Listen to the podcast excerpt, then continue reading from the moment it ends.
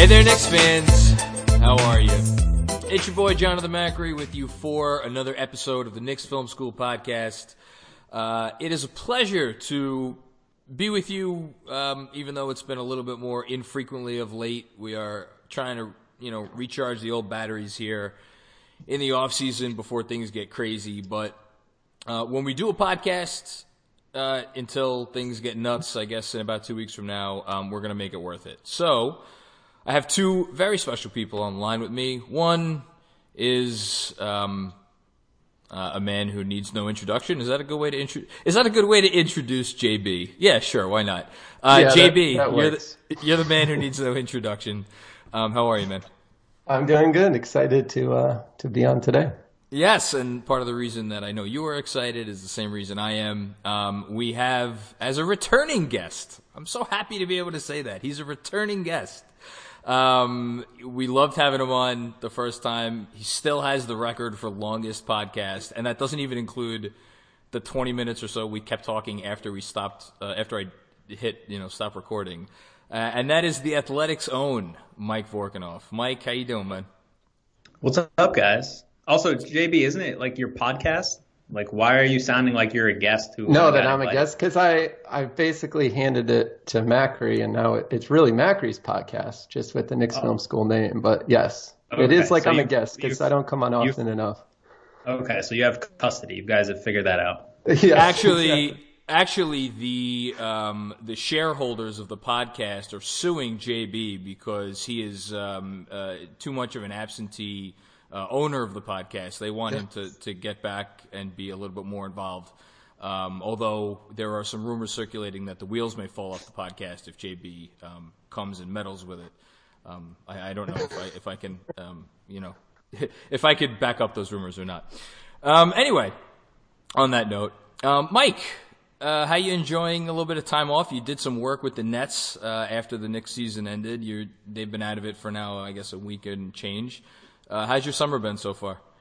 I'm not really sure what time off comes into place. I it's there's still a lot of work to be done, especially with this Knicks off season. It was nice to cover playoff games though. That was fun. That was the first time I got to do that.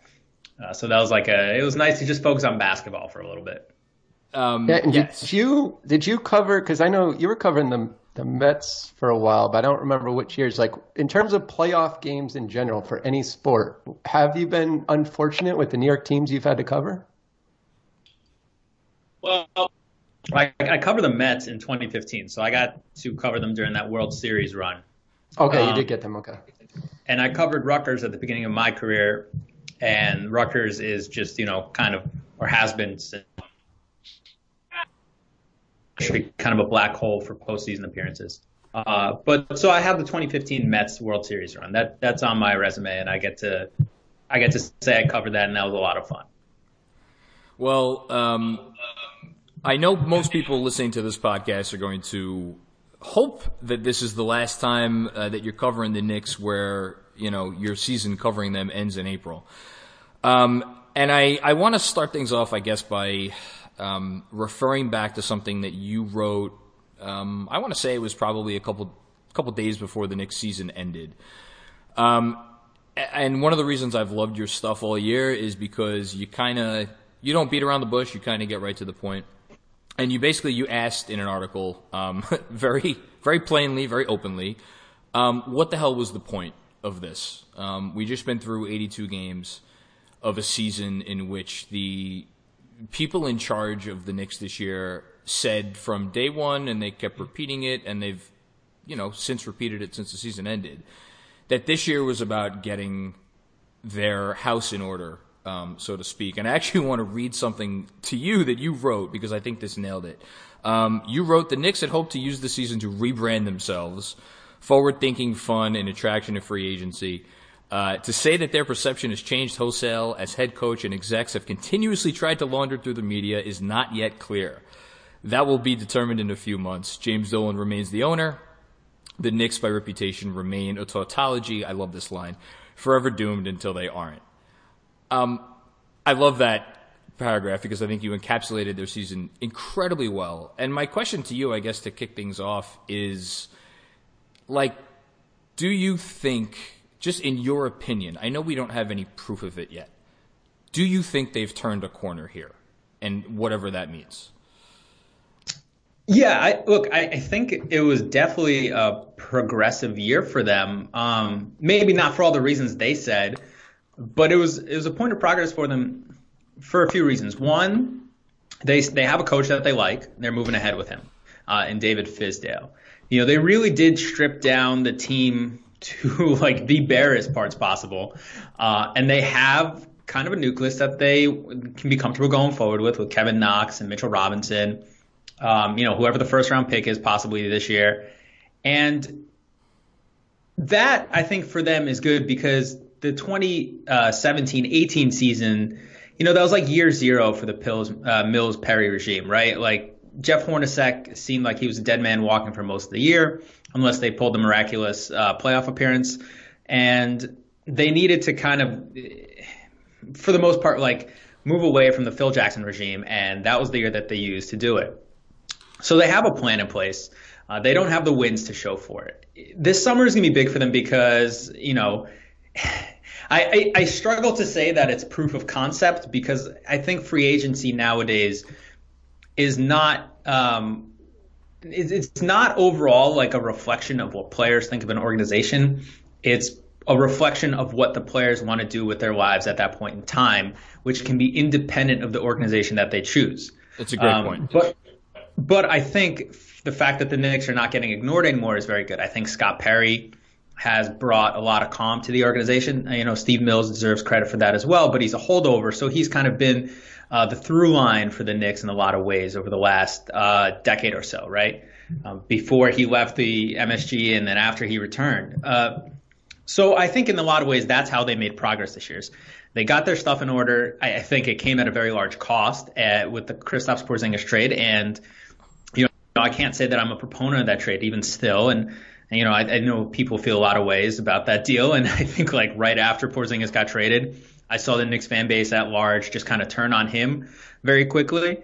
Um, but I, I look, there was a lot, there was a large cost to it. They've got their house in order. They have some foundational pieces. They have a lot of cap space, which if used wisely, can really put them in a good place either immediately or over the long term. And if you look at the places they had been, which is kind of stumbling and bumbling around for the last 20 years. This represents at least a vision that is now incumbent on them to carry out. And I don't think that they've had that very often in the last 20 years. So I think that's how it was progress for them. Yeah, I, know. I, I think you you phrase it very well. It's like step one as a as an NBA organization is just to get to the starting line. Like, forget about the finish line. Just get to the starting line without like your legs tied together or you know like a blindfold on or something. And the Knicks often have not been able to do that, and now they're they're there. They're in running position. So yes, that's progress. I I guess the interesting part for me, you said just now, like, okay, they have their house in order. Fizdale went on the jump. I think it was a week or two ago, and he's like, we got our culture set. Those are like those are words, right? Those are just those are just words. Like, and, and I think there are there are actions that they took to make those words true, and I think there are pieces of evidence that we could point to to say, yeah, that stuff happened this year. But at the same time, what you wrote is just as true. This is the Knicks. They are doomed until they are not doomed anymore. So it's like, how do we, and I don't know that there is an answer to this, how do we reconcile that those two things? Is it is it something that can't be reconciled until you know a Kevin Durant or Kawhi Leonard or whoever signs on the dotted line, or is there something else to it? Is it just kind of like we kind of have to just track it incrementally as it goes along? Like, do you have an answer to this, or do you, do you kind of even get what I'm I'm getting at? No, I, I get it, and I think the reason why they're the Knicks until they're not is because so many. I mean, so many significant parts of the franchise are there from their like most nixiest days, right? Uh, the most obvious one being the owner, and that that is something that they cannot get around. But I saw this with the Mets too. You know, the Mets under Sandy Alderson had some questionable moves, but for the most part, they had a process. Uh, they had like a process in place. They had a plan and they kept acting on it. And eventually they put enough good moves together where it paid off and they got to the playoffs. So I think the Knicks can do the same thing, right? Like that's kind of the best case scenario. You know, maybe it all just works out in one summer and they sign Durant and they sign Kyrie and like boom, you know, they're a 55 win team overnight, which would certainly be great for them and a credit. Like I'm not going to diminish that one bit. But they can also do that by taking a slow and steady approach and building through the draft and through youth and through development and all the other ways that they have said continuously that they would. You know, it's longer, it's more risk because you don't have the immediate rewards because you're banking on young players rather than proven players. But that's how they that's how they prove what they are saying about themselves, right? Right now it's just rhetoric. And, and, you know, people like Mills, people like Perry, people like Fizdale around the league. I can't, you know, pretend to speak for the like the league at large, but at least some of the people that I've talked to, and I think that's a positive for them. You know, it's just at some point all those things, all you make enough good decisions and they add up into positive results, into wins and then playoff appearances and depending on how you pick, maybe playoff wins and playoff series wins, right? That's how um, rhetoric becomes results, and that's how you see the actual proof of concept. Uh, uh or maybe they just sign Kevin Durant and Kyrie Irving because those two guys decide, hey, we want to come to the Knicks. But yeah, I, I, do think it's important there because, yeah, I mean, but I think there's one critical thing is that, you know, the the Mets, while they made a World Series run and they made uh, the wild card the next year, you know, they have to some degree always been hampered by their ownership, right? Like that's the one long term thing in the organization yeah. that I, I, believe in sports determines how successful and how um, long standing your success can be. And I think that's why there's been uh, this kind of like cynicism towards the Knicks. And that's one of the things that they're going to have to basically, you know, disprove. They're, they're going to have to disprove that either uh, it matters or they're going to disprove that it's a hindrance anymore. Right. Yeah. And I think to me, what's most interesting this summer is if they don't land, you know, Durant or Kyrie or, or someone of that nature, and then what they do next in terms of how the fan base reacts. Because I think from, um, you know, the the type of fans that me and Jonathan usually talk to, and like the diehard variety, there's a lot of this thought that you hear of people saying, okay, we're not we're not necessarily we'd be disappointed if they don't get Durant, but we're not necessarily upset at the organization. Like that's not an indictment against them because as you alluded to, that you know, it's based on a personal decision. The indictment would be if they followed that up, you know, paying a non-max player, you know, doing what the Knicks have done, you know, Jerome James, Antonio McDyess, that type of move. But I guess to me the question is if you take from your perspective as as a reporter, not a fan, I mean, how, you know, I guess you alluded to it a little bit already, but, you know, do you think that they need to land one of those top free agents to make the Porzingis trade, to make the decisions they made to clear space, um, to justify those decisions, or do you th- or do you think there's some leeway, you know, that that allows to see what happens if they don't land those guys, what you know the resulting decisions are there, um, does it does it really become kind of cut and dry? Because like I said, I think from a fan perspective, the thought is, okay, you know, they can go other routes and and you could still feel okay. But I'm not sure if that's different than like I said, if you kind of took yourself out of being a fan and maybe looking for the optimistic view. I I think they can still have a good summer if they don't sign a free agent. Um, you know, a star free agent. I, I think there's they would be justified in building slowly. You know, if they get a top two pick and building around Zion Williamson or Ja Morant, along with Kevin Knox, along with Mitchell Robinson, you know, picking up the option on Alonzo Trier, maybe deciding to bring back Frank Ntilikina for another year and building that way, and then using the cap space to sign a guy on a you know restricted free agent trying to steal him away or taking on uh, someone else's horrible contract in exchange for a future first, right? Like I think that's totally fine would that justify the Kristaps Porzingis trade?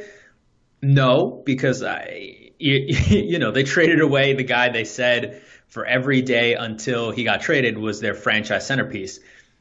And the large benefit of that was the cap space that they created instead of having a young all star in hand. But you also can't think that way because now it's a sunk cost. It is what it is, right? You try to make the best of the situation going forward, not, you know, trying to make a previous move work and shoehorning results into that. So I, I think they would be fine. Like, you know, they've said their posture right now has been, oh, listen, if we miss out on the top stars, we won't spend free agency dollars unless it's players who are worth it. Right. Is that really an answer? No, because I don't know who, you know, the, you only deem players who are worth it when you give them the money. In the past, that's led to bad results. And this time, maybe it won't. Um, I, I think you can have a good summer just by playing the slow game and waiting for next summer free agency or waiting for the next star who wants out of his uh, unhappy situation, then you have the assets to make the trade. As they said, they have seven picks in the next five years, and that can get you something. So I don't think there's any need to rush it unless there's some internal expectations that they need to rush it. Um, they haven't made that clear yet, but that that's the only way uh, that gets bad. I, I think like to me, it's fine, and I've said this since February. It's fine if you just take the slow and steady approach, but right. the expectations have been raised so high by themselves, oddly enough, right? Not just by Knicks fans, not by NBA fans, not by people reading all the reporting and the rumors. It's, it's by the owner. Uh, you know, he's the guy who put it out there. Really, like Scott Scott Perry and Steve Mills had just really like they. I think they erroneously increased expectations last summer, then set about over the next few months trying to tamper it down, and then boom, that comes out by James Dolan. And here we are. And so now it's just this weird place where they would be completely fine, I think, going slow if they don't get Durant and Kyrie but then what do you do with what the owner just said? And does that reflect what he thinks too and what he expects for the summer? Yeah, no, and I think to me, the, the point of the real test of if the quote, because there's culture in terms of, you know, how the players feel in the locker room and around the team, et cetera. But then to me, there's another culture that is mostly for fans and media to comment on, and that's just how the perception of the team is. And I think that true test is more do they follow through on this point? You know, Steve Mills is even saying it, I guess, on the MSG 150 tonight of, you know, we're, we keep saying prudent because we're going to make prudent decisions. They're overemphasizing the point that, you know, as much as, and, you know, you had the article out about all the things they've said about how they're optimistic about getting Durant.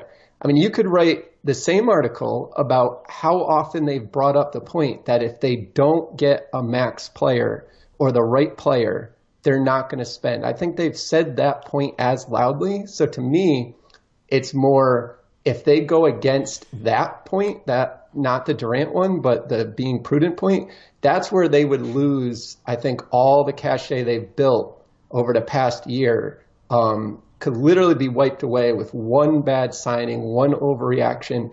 That that to me and from a perception of the culture is kind of their true you know testing point. and and that's where I want to pick up because Mike you had I thought a really really good article that dropped today in which you basically go through um, you know I guess picking up on I forget if it was Perry or Mills um, quoted as saying we have plans A B C D and E right you basically went through plans A B C D and E um, and I think the really interesting, so you know, you state the obvious that if you could state, if you could sign um, Durant, Leonard, um, Kyrie, or or Klay, and I agree with you, Klay goes in that group. You do it, and you don't think twice.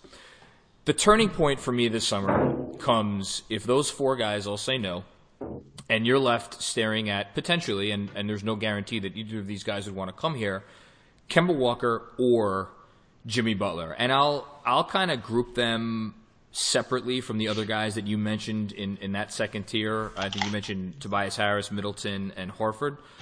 Because, yeah, I think that's fair. Yeah, because I think there's there's uh, not only from a, a, a level of of player that they are, but also, and I think this is what makes it so interesting. And I think you actually wrote this about Jimmy Butler. When Jim, when you sign Jimmy Butler, you are you are changing your culture um, instantly. Now, with Butler, there's some some good obviously that comes with him, and then there's some who knows what that comes with him, and we've seen that play out with the Bulls in Minnesota. And also Kemba, I think Kemba, you know, has set a certain type of culture down in Charlotte, and I think he would bring a certain amount of that.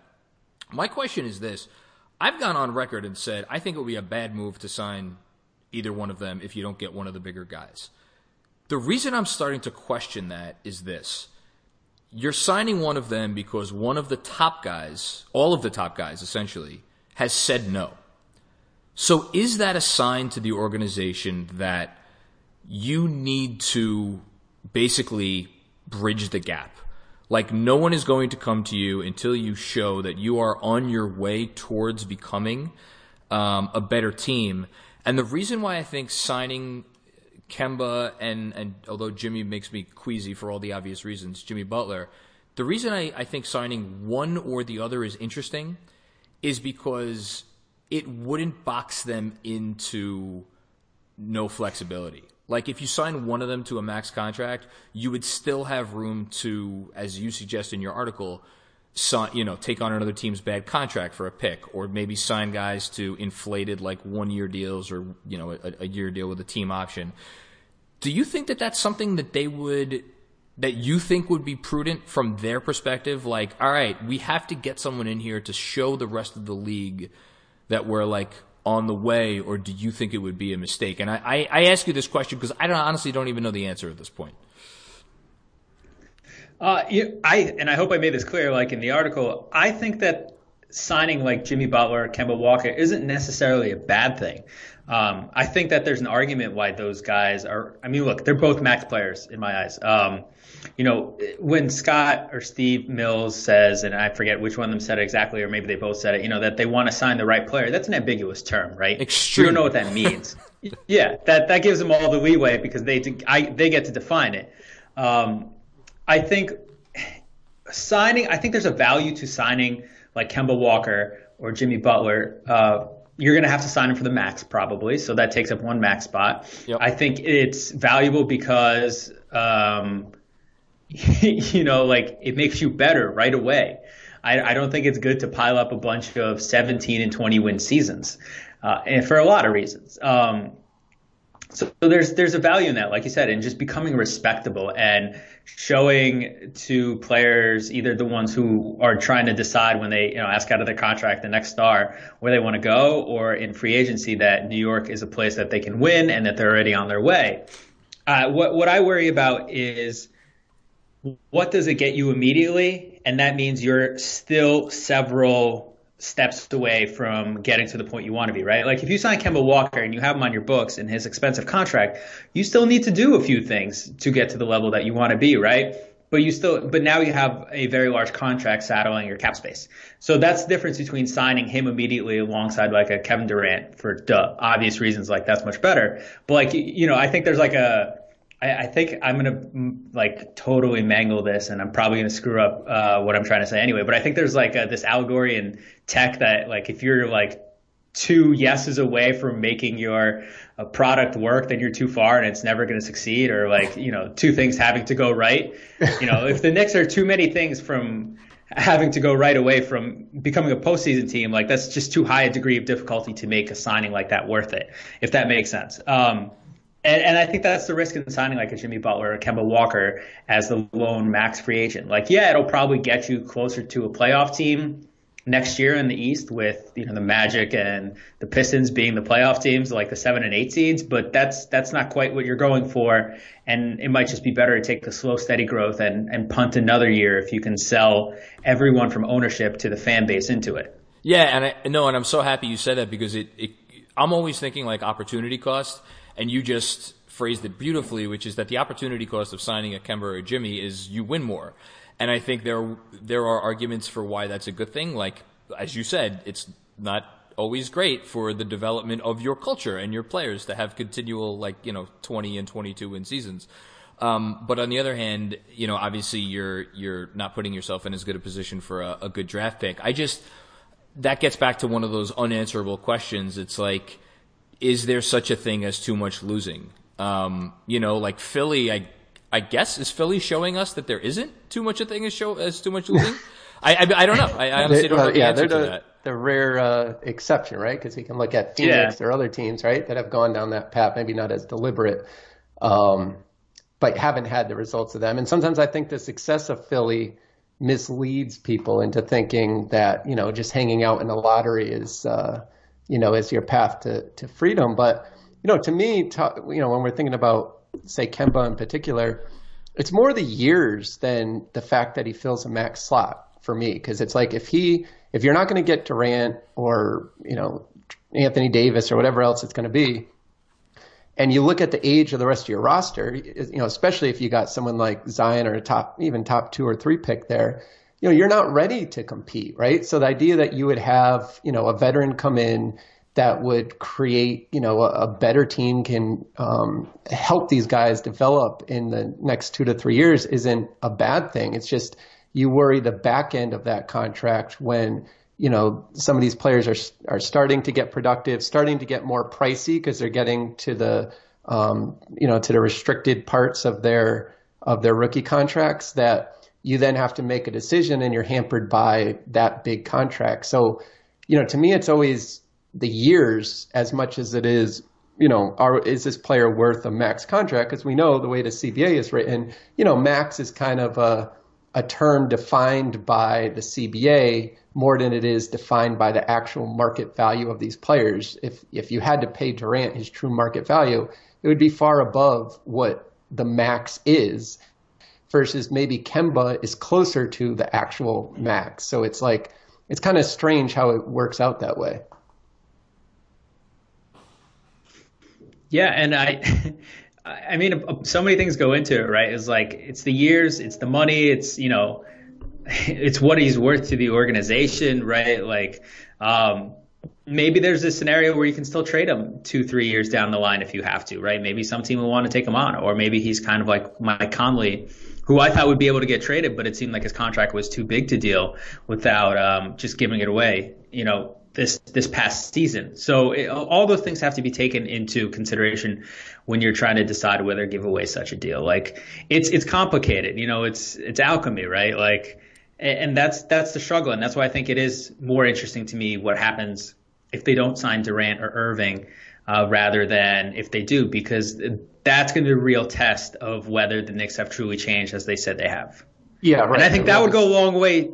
Yeah, and I, and I think that would go a long way too around the league to changing their reputation, right? Like then they can say, okay, no, look, like we really have changed. We didn't sign Durant, but look, we didn't do anything stupid. yeah, no, that, no, no, and that's, that's and, right. but that's that's the question. Is it's like you start to get into, you know, the question of like what is stupid and what is like to me actually signing, in, unless I get Zion because I think that's its own its own road because he has the potential to be, you know, for all we know at this point, the best player on a on a you know contender. Um, at least that can't be ruled out. I guess maybe would be the better way to put it.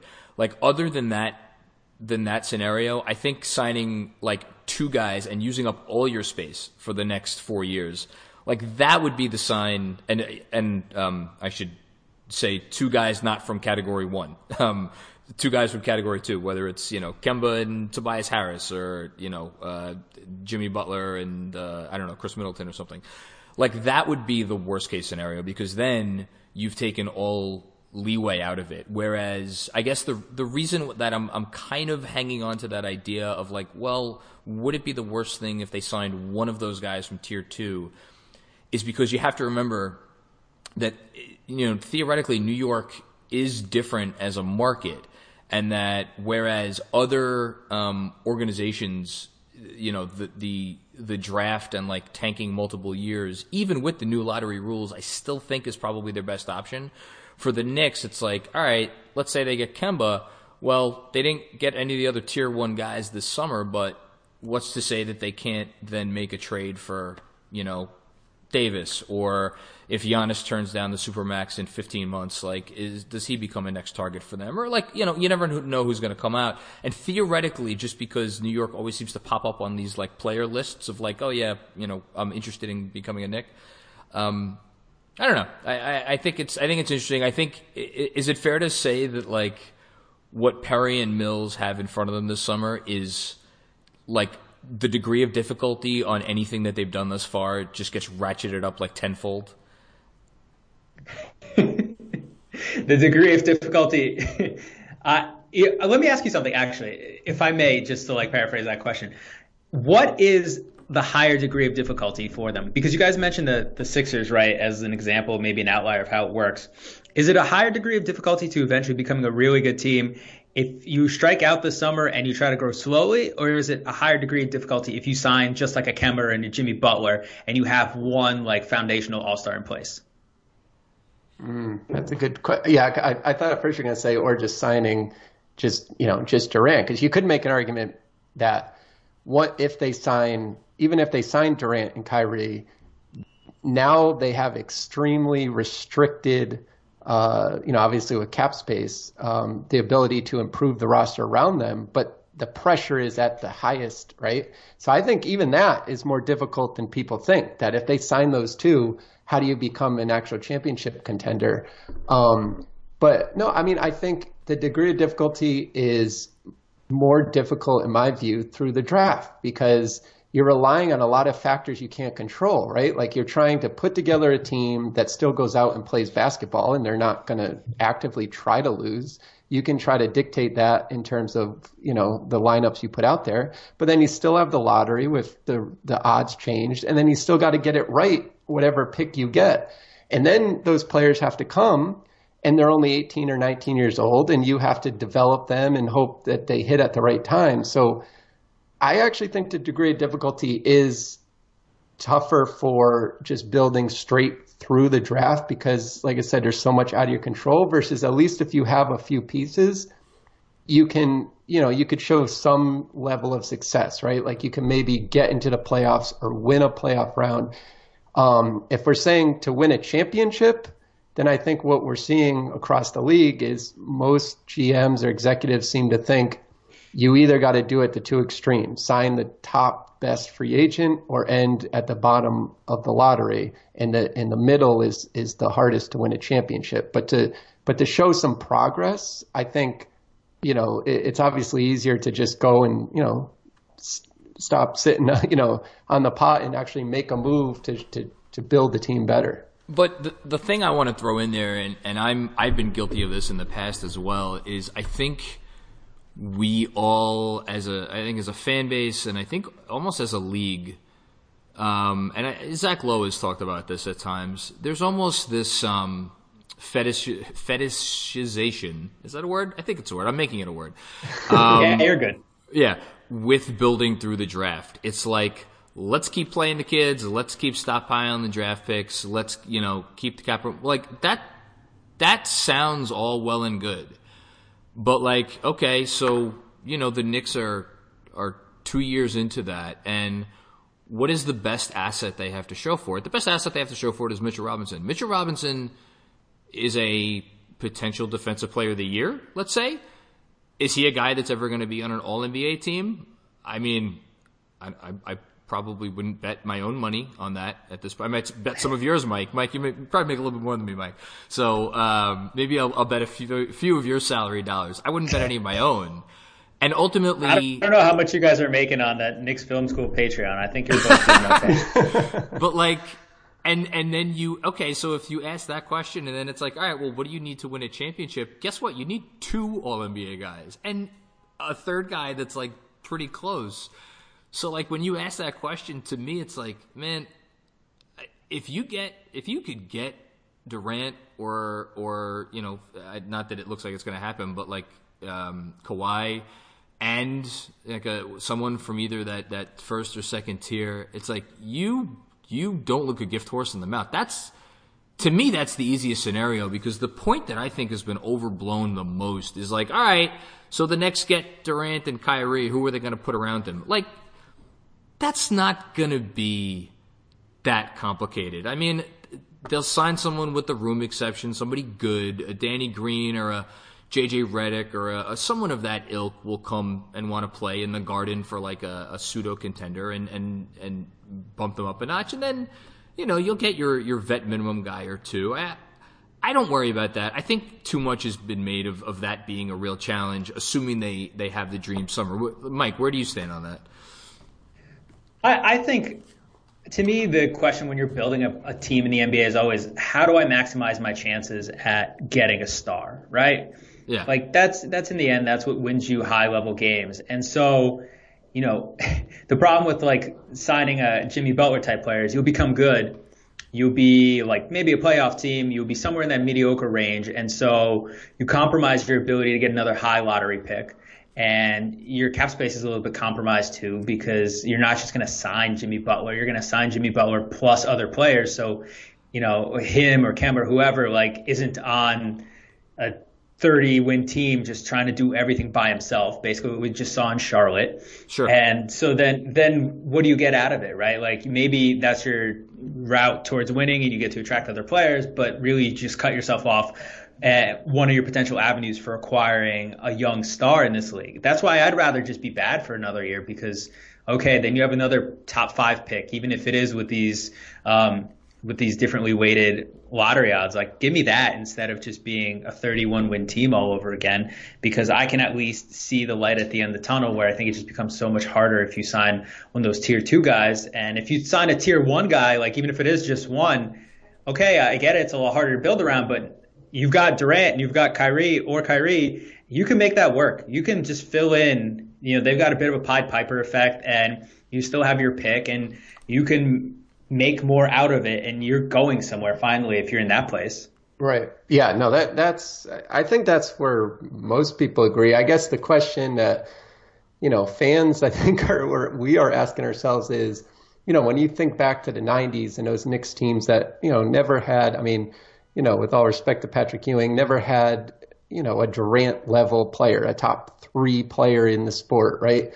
Um, because there's so few like that, that the, you know the question becomes if you don't, if you continuously don't land one of those guys, and we're talking about three, four, maybe five guys in the league, if you don't land one of them, when are you okay with just building a team that's going to be really fun and good and get to the second round, some years the third, you know, and, and, basically be how the rest of the NBA is, other than two teams, which is how kind of the league usually is over stretches of time, right? And I think the Knicks, because of being in New York and the draw of the Garden that they haven't fully capitalized on, the thought is, okay, let's finally let's just keep kicking the can down the road because eventually we should we are Indiana.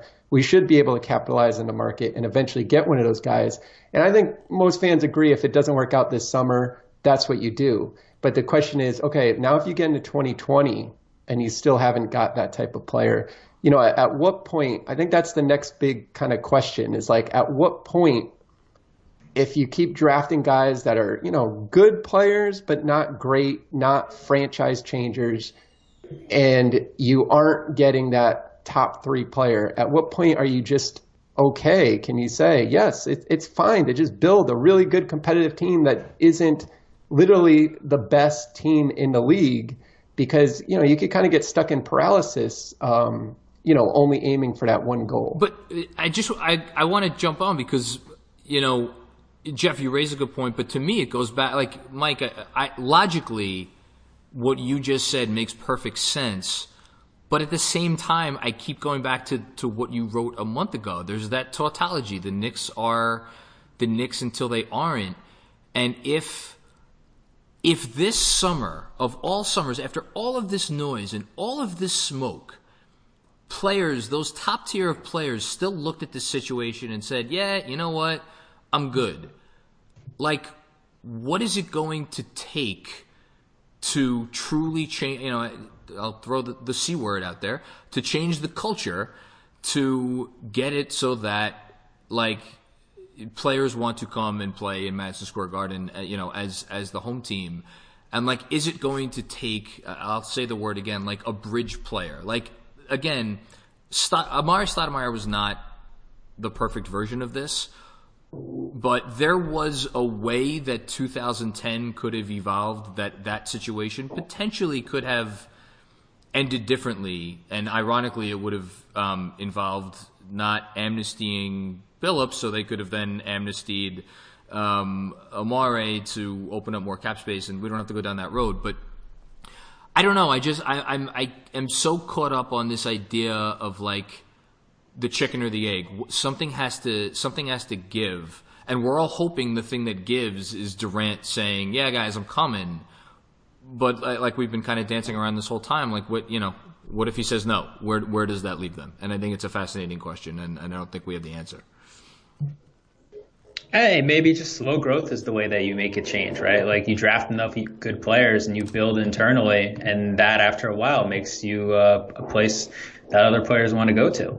It doesn't always have to be kind of trying to find answers right away in the in free agency. If you can grow slowly and you accumulate enough good young talent and you still have some cap space maneuverability, that's a way to get good too. And that's that's how you change uh, you know your reputation or your culture or whatever in a different way. They're just trying to convince the one superstar every summer to come join your team and hoping that you know at that point in time in his life you were the exact place that he wants to go to. Well, well, you just spent some time around a team. I think. Um, look, if we're being fair, um, a team that has done exactly what you're suggesting, um, and that's the Brooklyn Nets.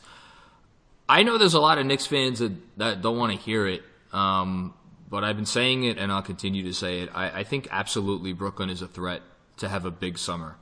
Um, I, I, I, I, feel like I'd be lying if I said anything else. You just spent some time around them, and I am.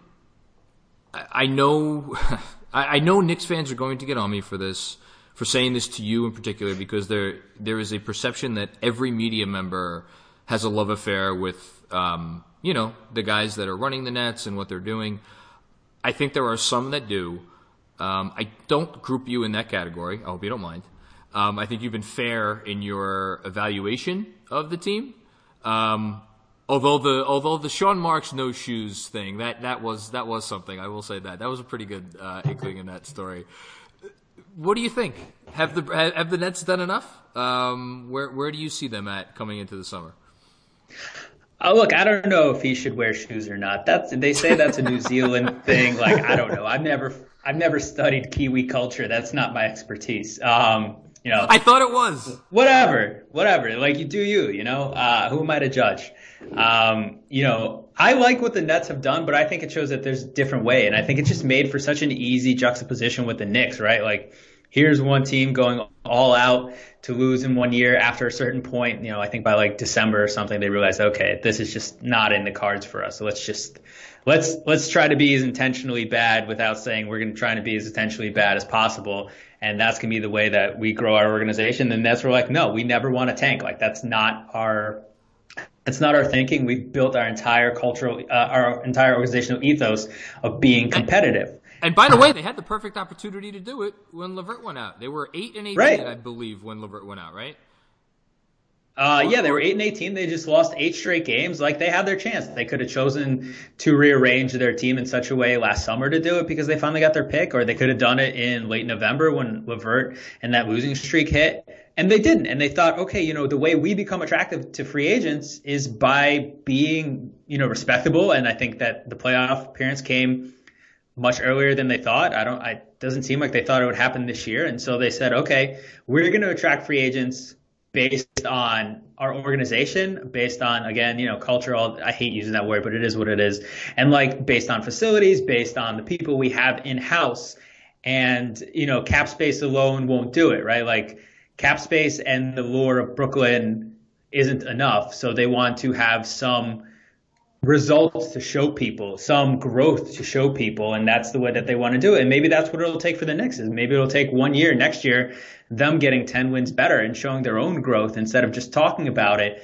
Um, to show free agents like this is why we're a destination. Right. Well, I mean, I think the other part of it too is, you know, I've been saying this a lot. Is to me the Knicks record in this year in particular is as much a product of them clearing the cap yeah. as it is, right? Like, quote, tanking for a pick or for anything like that. So the Nets, because of the fact that a long time ago they traded, they made a lot of bad moves, and because they haven't been a desired destination, even less so than the Knicks, they didn't, they weren't in that same position in terms of, okay, you know, we we have you know, we have certain players that we need to kind of, you know, clear the books. They they've had a longer time, I should say, to make up for bad decisions, just like the Knicks had bad decisions. And therefore, when you don't have to clear the cap, um, you know, you can feel the different roster because they're a couple years, I guess, further down, and you know they can start winning games. So I guess you know it just brings up to me. I'm interested in, you know, I think it's written sort of like yes, the Knicks obviously you know tanked in terms of the way we would define it this year, but I'm interested in how they would have treated the season if you know it, it wasn't for if they already were in a cap friendly situation meaning you know you didn't have to sacrifice players to move contracts you know et cetera. Um, you know maybe then you, you're winning more than you know than, than say the 17 games. And you know again with brooklyn i think we're we're saying the same thing right? We're saying does the decision of a few individuals confirm that progress has been made? Or can we make that assessment ourselves based on seeing you know how they came from being in a really bad situation um, you know to to a better situation? But i guess that kind of long lead in i wanted to transition a little bit. We've been a lot on like oh what did Knicks do if they sign this guy or don't for some of the decisions that are in front of them like trier um, what are your thoughts on that? Because they obviously have to decide on him uh, i think it's june 20th the same night of the draft. Do you get a sense that they're they're pretty committed to him, and even if it gets tight based on where their draft pick is for the cap, they'll find other ways to make room, or you know, do you have a sense of you know how they're going to approach that? I don't yet. The Knicks have been keeping things pretty tight to the vest, but I, I think it probably depends on um, you know who they sign. And i know like all that's the thing i hate to do in terms of analyzing the summer is it's always going back to okay who do they sign? But I, that really does dictate so much right their incentives change their goals change the cap space obviously changes. Uh, i think more likely than not i expect to see trier back next year. You know part of it is the optics like they have to uh, they they've been selling him as one of their great finds this year for the obvious reasons because uh, they signed him as an undrafted free agent and he worked out and they reward him with a you know two year contract. Um, I would guess that he's back, even if they have to uh, drop the option, uh, not pick up the option for next year, and then re-sign him in a different way. And um, JB, you've talked about the different cap manifestations of that. Uh, I think on Twitter, and I think maybe in DMs between you and I as well. But there's ways to get it done, and I would expect him to get back because, you know, I, I he's he's young, he's got a certain skill, um, and he's good PR for your front office in the sense that it's someone they can tout as a find uh, going forward. Um, I I know you got to go soon, Mike. I, I just want to. My last thing that I wanted to make sure I hit on is um, I thought one of the one of the best stories that I saw anyone in, in NBA writing do this year is the piece that you did on Mitchell Robinson, um, and you actually got a chance to sit down with him. Um, and I thought that was fascinating to to have his perspective on like how he approaches certain um, defensive possessions. Um, and if anybody didn't see that, you should go check it out. My question for you on Mitch is is I just kind of sitting, you know, from afar and like watching how he's grown this year, and just trying to read into his persona and like how he's obviously very one way off the court and a very different type of player on the court. I've been trying to make the case that the Knicks may have more of a, a leader and more of like even if he's not maybe an all NBA level talent, someone who just to kind of go back to where we started, maybe he's the guy that could start to really like reset the culture um, for real and start to um, you know, bring some more accountability on court in, in, in, terms of what they do. Did you get any sense of, of that from getting to spend a little bit of time with him in terms of like, you know, what type of person he is on or off the court? Yeah, you know, I think he's interesting because he's definitely grown from the beginning of the season to uh, when it ended. I think you know everyone, even people from like his hometown, said he was shy. He was slow to open up. Uh, he was really introverted. And by the end of the year, he was he's really outgoing. You know, he turned into a big jokester and a prankster. And I think you saw then some of those uh, skits he did on the on the team's uh, network show and all that. Uh, I don't know if he's necessarily like the I don't I don't know how to like define these. I don't know if he'll immediately be the guy who turns it around because he's still young. He's still 21. Um, he's still got he, he still has to mature. He doesn't seem like kind of that alpha personality, and maybe he will become it. You know that really grabs hold of a locker room of a team. Uh, as of yet, I, I think that that could be something he grows into in a few years. Um, but it's it's not like you know when you hear about Damian Lillard and the way that he grabs hold of the Trailblazers organization. Obviously, that takes time, but like sure. he was always that kind of person, always that kind of personality within the building. I think Mitch still has you know some growing up to do, and I, I think he's lighthearted, and I think that's great for him, and that's his personality. I don't know if he's the guy who necessarily um, you know, changes the culture. But then again, I don't think that onus should be put on him or any one person individually. That that has to come from a wholesale buy-in, you know, from the coach to your best player to everyone else on the team. Like, I think we too easily um, try to ascribe so many things to just one player when it takes more than just one player to really change organizations. Uh, I think that's really well put, and uh, I think it's a good place to end it. Um, listen, Mike, you've been killing it all year. Um, I know you're going to keep killing it. Um, I hope for your sake, I hope for our sake, that this team um, is not a 17 win team next year. Because um, I think it'll be more interesting if, if maybe they, um, I don't know, are good. Just a thought. so, yeah, man, I really appreciate you coming on. You, you really have been kicking ass this year. So, uh, thank you for the time. Yeah, thanks for having me, guys. Uh, and as always, if you haven't yet, if you're listening to this, uh, go subscribe to The Athletic. You go to theathletic.com backslash Knicks for all our Knicks coverage there. Um, I, you know, look, I'm biased, but also I'm not. I think we're doing some good work on the site as a whole. You know, we're covering like, I think every professional team in North yeah, America, everything. if not the right. world. Right. Uh, I've lost track of where we're growing. Um, but yeah, come, you know, come check us out and uh, come subscribe. I, I think there's a lot of good stuff for whatever interests you.